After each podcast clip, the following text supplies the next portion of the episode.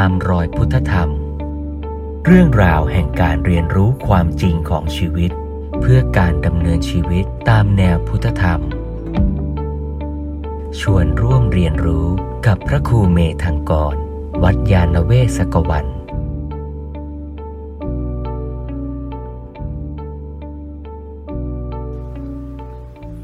แต่ฝึกหัดภาคบ่ายคือ ทำอะไรก็ได้ครึ่งชั่วโมง ให้ได้ศีลสมาธิปัญญาทำได้ไหมโยมทำอะไรบ้าง เอานะ โจทย์คือทำอะไรก็ได้โยม ครึ่งชั่วโมง ให้ได้ศีลสมาธิปัญญา ให้ดำเนินชีวิตครึ่งชั่วโมงนี้ ตามหลักทางสายกลางเออจะนั่งอ่านหนังสือก็ได้เอานั่งอ่านหนังสือ แต่ต้องให้ได้ศีลสมาธิปัญญานะอ่าแล้วเราก็ต้องพิจารณาด้วยนะ เอ๊ะทำอะไรแล้วจะเป็นประโยชน์กับสังคมรอบข้าง เพื่อนฝูงกัลยาณมิตรที่มานะ เออ เดินจงกรมดีไหมหรือจะคุยโทรศัพท์ดี เอ๊ะหรือจะนั่งสมาธิเอาทำอะไรก็ได้โยมให้ได้ศีลสมาธิปัญญา 30 นาทีจากนี้ขอให้ผู้ปฏิบัติได้ตั้งใจ ในการที่จะได้เจริญกุศล ฝึกปฏิบัติและดำเนินชีวิตตามคำสอนของพระสัมมาสัมพุทธเจ้า เจริญอริยมรรคมีองค์แปด ที่ว่าโดยย่อคือ ศีลสมาธิปัญญา ให้พัฒนาให้เกิดขึ้นเจริญขึ้น มีมากขึ้น ในชีวิตของผู้ปฏิบัติทุกท่านทุกคน เริ่มปฏิบัติหน้าบัดนี้ เวลาสำหรับการฝึกปฏิบัติได้ผ่านไป ประมาณ 30 นาทีตามที่ได้กำหนดไว้แล้ว ก็ขอให้ผู้ปฏิบัติยังคง เจริญสติ เจริญกุศล ฝึกพัฒนาตนตามหลักศีลสมาธิปัญญาอยู่ต่อไปนะแต่ว่าเปลี่ยนอิริยาบถมาเป็นการนั่งฟังธรรม ร่วมกันในศาลานี้ ท่านใดที่เดินจงกรมอยู่โดยรอบก็ค่อยๆเดินกลับมา ท่านใดที่นั่งอยู่ก็อาจจะขยับเคลื่อนไหวร่างกาย เล็กน้อย ให้พร้อมสำหรับที่จะได้นั่งฟังธรรมะ ต่อไป วันนี้ก็ชวนโยมพิจารณาเป้าหมายของชีวิต พิจารณาทางดำเนินชีวิตไปสู่เป้าหมายนั้น เพราะฉะนั้นถ้าเป้าหมายชีวิตเราไม่ใช่หมายถึงตัวสุขทุกเวทนา แต่มันหมายถึงสภาวะ ไม่มีทุกข์ ไม่มีทุกข์ ที่จะเกิดขึ้น เหมือนอย่างไม่มีโรคเรื้อนที่จะต้องคอยตามเกา ก็คือไม่มีตัณหา ที่จะล่อลวงเรา ให้กระเสือกกระสน วิ่งแสวงหา เพื่อสนองตัณหา แล้วแลกมากับสุขเวทนาประเดียวประดาว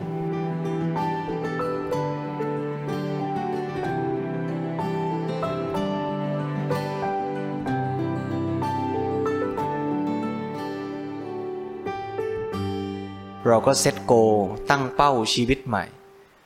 เอากุศลเอาความดี เอาประโยชน์ที่จะเกิดแก่ชีวิตของเราและแก่ ผู้อื่นรวมทั้งโลกทั้งใบเป็นที่ตั้ง ถ้าตั้งเป้าอย่างนี้ ก็อาจจะพอสมน้ำสมเนื้อกับ โลกที่เราเสพบริโภคเข้าไป เรียกว่ากินข้าว กินน้ำ กินหมู เข้าไปแล้ว ก็ทำให้เป็นชีวิตที่มีคุณค่า ที่จะทำประโยชน์คืนกลับให้แก่โลกแก่สังคมตามสมควร คล้ายกับตัวอย่างที่ครูบาอาจารย์ท่านเปรียบเทียบไว้ ว่าพ่อแม่อุ้มลูกข้ามทะเลทราย อุ้มลูกข้ามทะเลทราย อากาศมันร้อน จนลูกน้อยตายคาอกแม่ พ่อแม่ก็ไม่อยากทิ้งลูกไว้ก็อุ้ม ร่างของลูกน้อยเนี่ยไปด้วย แต่หนทางมันก็ยาวไกลเหลือเกินจนสเสบียงก็หมด พ่อกับแม่ไม่มีอะไรกินแล้ว หนทางก็ยังอีกไกลแสนไกลกว่าจะผ่านพ้นทะเลทรายไป ถ้าไม่กินอะไรเลยก็จะตายกันหมด สุดท้ายก็ต้องตัดใจกินเนื้อลูกที่ตายแล้ว ซึ่งก็อุ้มมาไกลแล้ว เหมือนเนื้อแห้ง กินเพื่อพอจะประทังชีวิตของพ่อกับแม่นั้น ให้รอดออกไป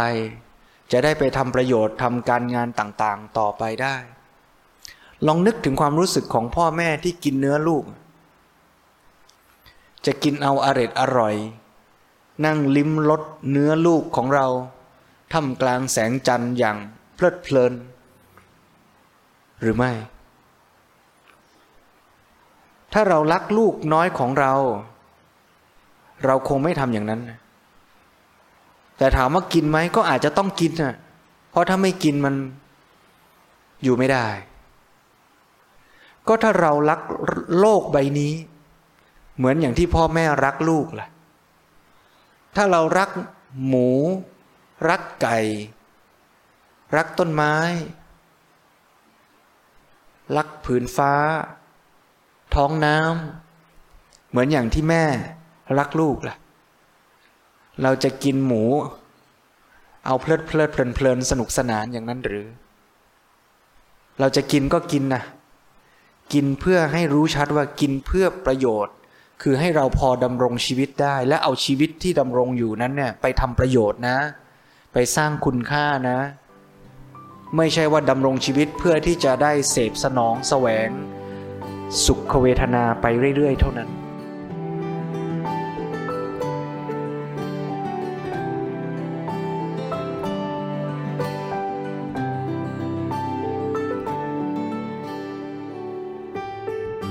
นี่คือเซตโกชีวิตอย่างนี้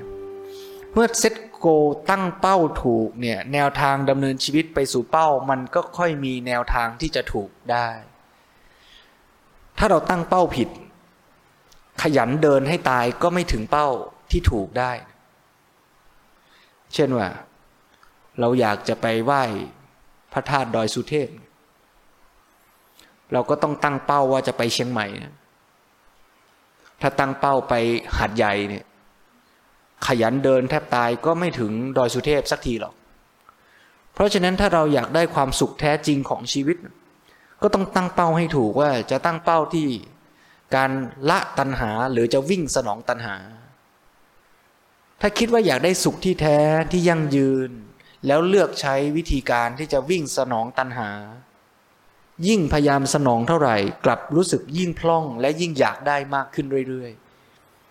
ๆ หลงทางเพราะทางที่ถูกนั้นเนี่ยพระพุทธเจ้าบอกว่า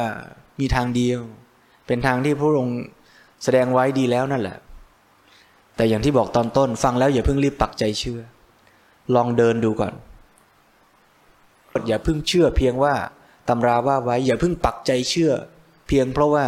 เหตุผลมันเข้ากันได้กับความคิดความเชื่อของเรา แต่ต้องลองลงมือปฏิบัติดูก่อนว่าทำอย่างนี้แล้ว ทุกมันเกิดน้อยลงในชีวิตจริงไหมเพราะทางดำเนินไปสู่ความพ้นทุกเนี้ก็คือมรรคมีองค์แปด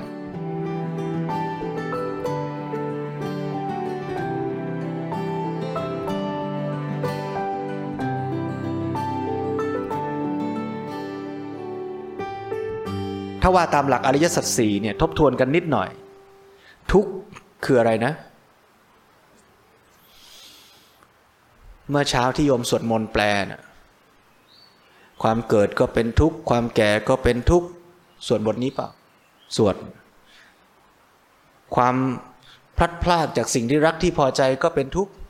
ความประสบกับสิ่งไม่เป็นที่รักที่พอใจก็เป็นทุกข์ ว่าโดยย่อ อุปาทานขันห้าเป็นทุกข์อุปาทานขันห้านะไม่ใช่ขันห้าและคำว่าทุกตัวนี้คือทุกอริยสัจนะ ไม่ใช่ทุกขเวทนาทันไหมฮะ คือเมื่อเราไปยึดในรูปเวทนาสัญญาสังขารวิญญาณ ให้มันมาเป็นเรามาสนองตัวเรา นั่นแหละคือตัณหาอุปาทาน พอเราไปยึดขันขันนั้นก็กลายเป็นอุปาทานขัน ไอ้สุขเวทนาจากการกินไอติมอะตัวเวทนามันก็คือเวทนาขันเฉยๆ ยังไม่เป็นทุกอริยสัจ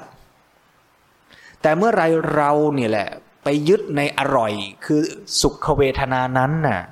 ว่าฉันชอบ ฉันอยากได้ ฉันอยากให้สุขเวทนา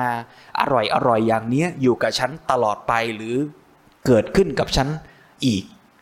ไอการที่เข้าไปอยากให้มันอยู่กับเรานี่แหละไอเนี่ยคือตัณหาอุปาทาน เมื่อไปยึดนะไอไอ้สุขเวทนานั้นนะจากที่เป็นเวทนาเฉยๆ ก็เลยกลายเป็นอุปาทานนขันจากขันกลายเป็นอุปาทานนขันทันไหมฮะ ที่ท่านยกตัวอย่างว่า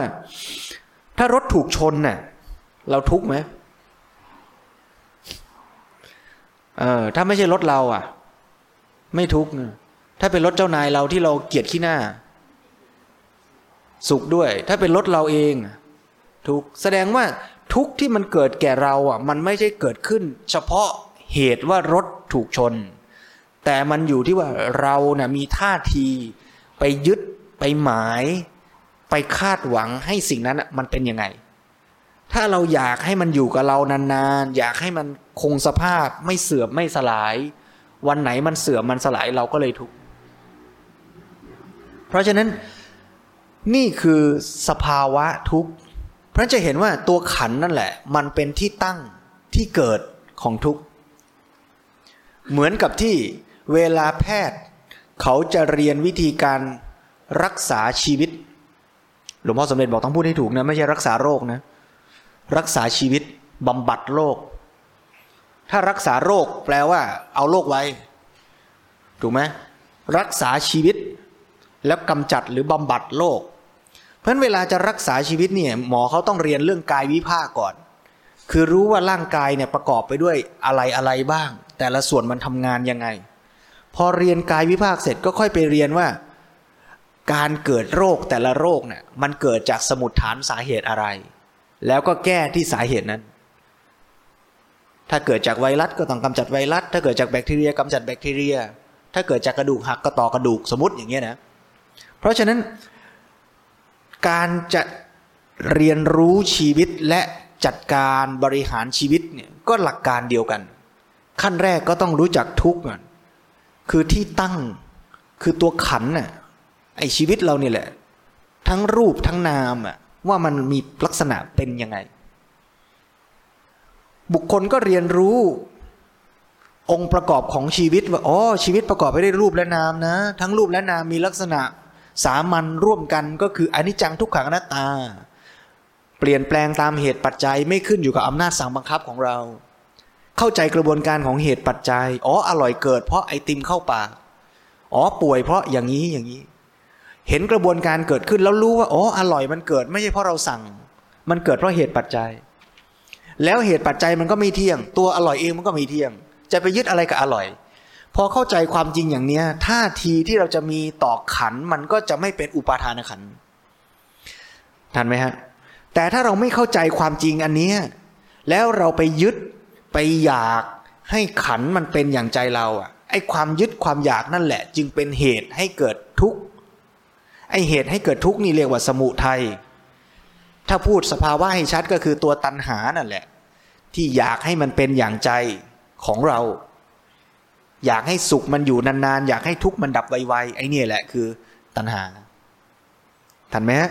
แต่ต้องเน้นย้ำว่าให้ละตัณหา แต่ต้องสร้างฉันทะที่เป็นกุศลฉันทะนะ คืออยากทำให้เกิดสภาวะที่ดี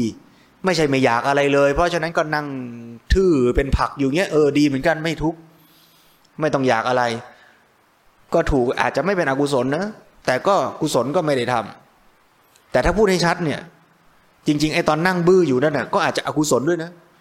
พอรู้สึกว่าโอ้นั่งแล้วสบายดีไม่ต้องทำอะไร อันนี้ก็ปฏิบัติทำผิดทาง เพราะฉะนั้นถ้าปฏิบัติถูกทางเนี่ย อกุศลลดกุศลต้องเพิ่มด้วยมาคู่กัน เพราะฉะนั้น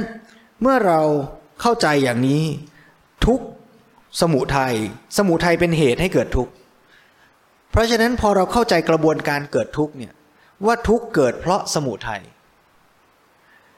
พูดโดยย่อก็เรียกว่าอริยสัจสองข้อแรกคือทุกข์กับสมุทัยถ้าพูดให้ละเอียดลงไปในเชิงกระบวนการเกิด ก็เป็นเรื่องปฏิจจสมุปบาท ฝ่ายสมุทยาวานคือฝ่ายเกิดทุกข์ว่า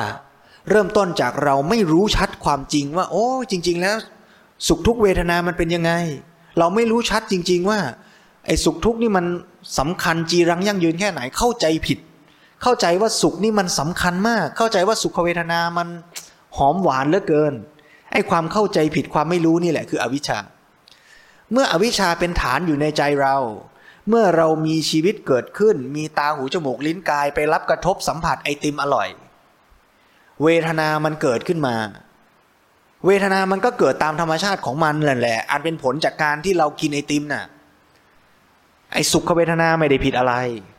แต่มันจะเริ่มผิดตรงที่เราอะไม่รู้ชัดไงอวิชชาในใจเราอะ มันไปเข้าใจว่าสุขเวทนาเนี่ยหอมหวาน มันก็เลยเกิดตัณหาอุปาทาน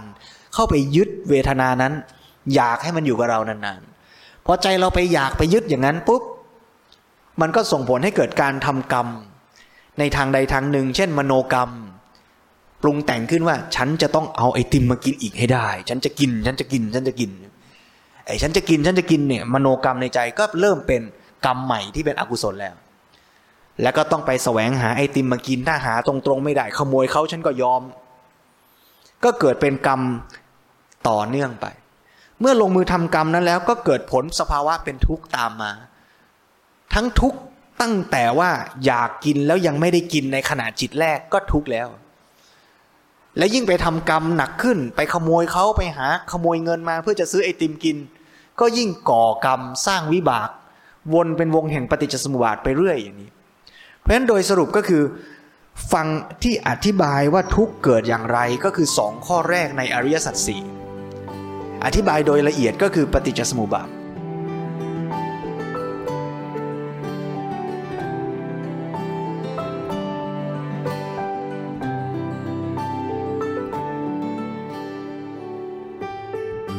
แล้วเมื่อเรารู้อย่างนี้เสร็จแล้วเราก็มาตั้งเป้าเซตโก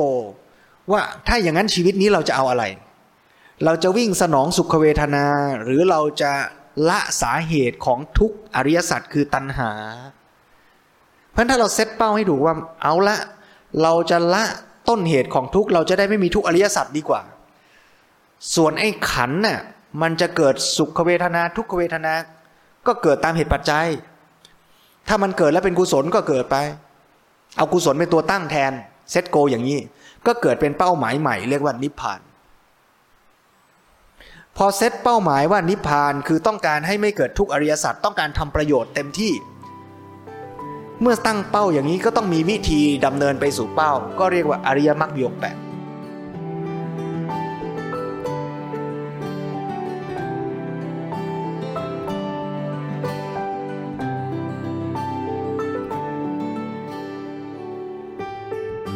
ริยมรรคมีองค์8มี 8 ข้อ ไม่น่าต้องบอกนะโยมเนาะเริ่มต้นด้วยสัมมาทิฏฐิ สัมมาสังกัปปะ สัมมาทิฏฐิคือความรู้ความเข้าใจความเชื่อในทางที่ถูกต้องถูกตรง รู้ถูกแล้วล่ะว่าอ๋อจริง ๆ รูปนามเป็นอย่างนี้ มันเกิดดับอย่างนี้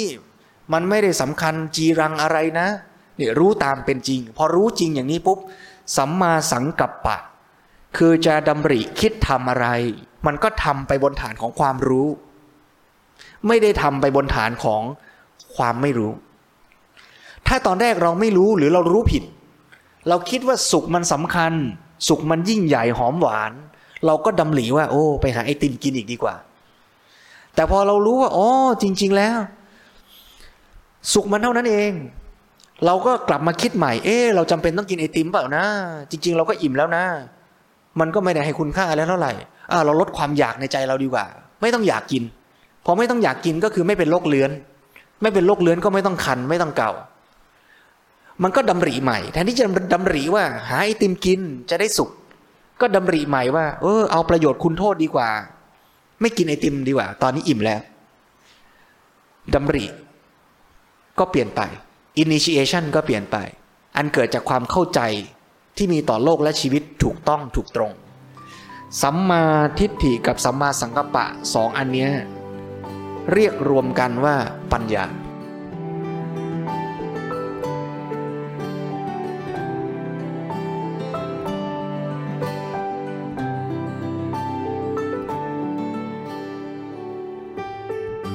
ัดมาก็คือสัมมาวาจา สัมมากัมมันตะ สัมมาอาชีวะ ก็คือจะพูดอะไรพูดในทางที่ถูกต้องต้องพูดเป็นประโยชน์ไม่เป็นโทษ สัมมากัมมันตะกระทำในทางที่ถูกต้องดีงามไม่เกิดโทษ อาชีวะเลี้ยงชีวิตในทางที่ถูกต้องไม่เป็นโทษ ทั้งต่อตนและต่อผู้อื่นด้วยนะสามอย่างนี้ก็คือฝั่งพฤติกรรม เรียกรวมๆว่า ศีล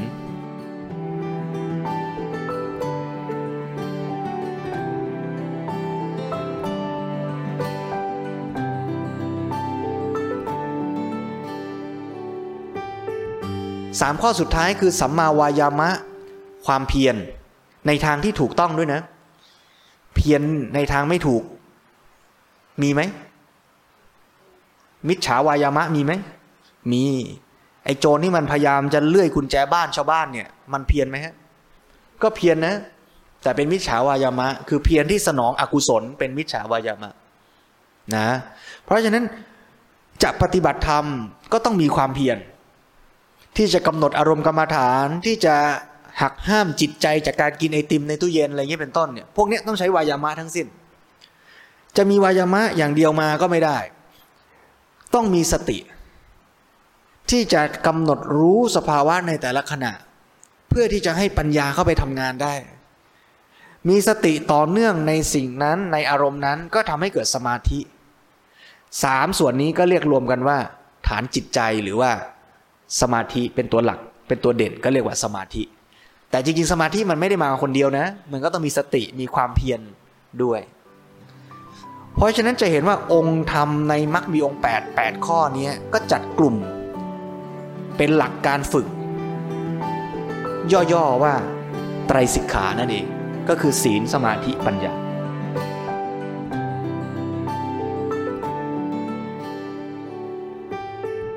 ก็มีคนตั้งคำถามอีกว่า อ้าวแล้วทำไมในมรรคมีองค์แปดเรียงปัญญา ศีล สมาธิ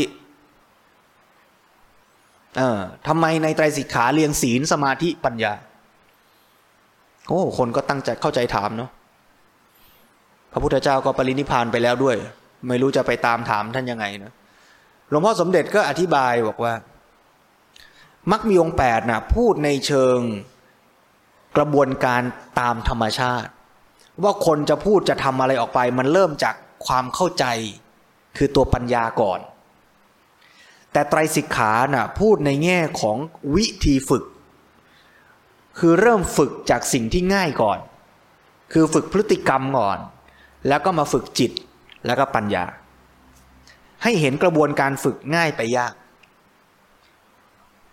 รายละเอียดอยู่ดูในหนังสือพุทธธรรมนะต้นต้นของภาคสองถ้าใครจะไปอ่านหนังสือพุทธธรรมนะสองบทแรกของภาคสองเรื่องมรรคมีองแปดแล้วก็บุพนิมิตแห่งมรรค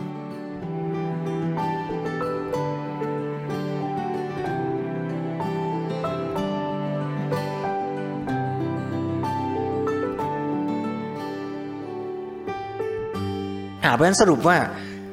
การดำเนินชีวิตไปสู่เป้าหมาย คือนิพพานก็ต้องดำเนินชีวิตตามหลักทางสายกลาง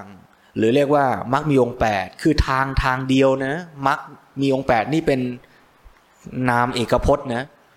แต่เป็นทางที่มีองค์ประกอบแปดก็มีคนตั้งคำถามอีกทำไมมรรคต้องมีองค์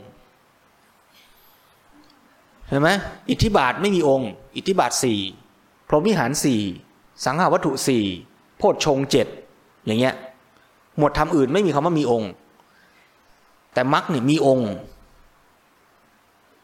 เพราะว่ามรรคมีมรรคเดียว แต่มีองค์ประกอบแปด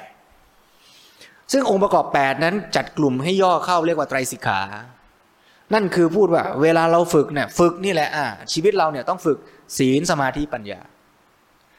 แล้วก็ย้ำว่าศีลสมาธิปัญญาไม่ได้แยกฝึกทีละขั้นหรอกจริง ๆ แล้วอะก็ต้องไปด้วยกัน แล้วก็เกื้อกูลซึ่งกันและกัน เมื่อศีลดีอยู่ในสภาพแวดล้อมดี กินอยู่พอเหมาะพอดี มันก็เกื้อกูลทำให้จะปฏิบัติธรรมเจริญสมาธิทำสติก็ง่าย เมื่อเราอยู่กับผู้คนไม่ไปทะเลาะไม่ไปกลั่นแกล้งทำร้ายเขาพอจะมาทำใจให้สงบมันก็ง่าย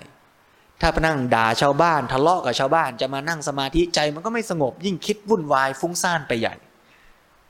เมื่อเราอยู่กับโลกดี อยู่กับสังคมดี ดูแลตัวเองก็ดี นี่แหละ เรียกว่า ศีล เมื่อศีลเป็นพื้นฐานดีก็มาฝึกจิต ฝึกจิตก็คือทำใจให้สงบทำใจให้มั่นคงอยู่ในอารมณ์ที่ต้องการได้ ไม่ซึมเศร้าเหงาหงอย ไม่หดหูห่อเหี่ยว ไม่ฟุ้งซ่านวุ่นวาย นี่คือลักษณะของใจที่มีคุณภาพ หลวงพ่อสมเด็จพระพุทธโฆษาจารย์ก็สรุปใจที่มีคุณภาพไว้เป็นสามลักษณะก็คือมีสุขภาพดี คุณภาพดีและสมรรถภาพดี สุขภาพดีคือสดชื่นเบิกบานผ่องใส คุณภาพดีก็คือคุณธรรมทั้งหลายอะให้มีอยู่ในใจทั้งความเมตตา ความกรุณา มุทิตาอุเบกขา ความอดทน ความกตัญญูทั้งหลายทั้งปวงเนี่ยให้มีอยู่ในใจเนี่ยและสุดท้ายก็คือสมรรถภาพของใจก็คือ มีสติ มีสมาธิ มีความเพียร ที่จะทำกิจการงานตรงหน้าได้อย่างจดจ่อไม่ฟุ้งซ่าน ไม่ซึมเศร้า นี่คือคุณภาพจิตที่ดี พอสภาพของจิตดีก็จะไปสังเกตสิ่งที่ปรากฏเฉพาะหน้าได้ชัดว่ามันดีร้ายมันจะส่งผลอย่างไร เห็นตามเป็นจริง นี่คือปัญญา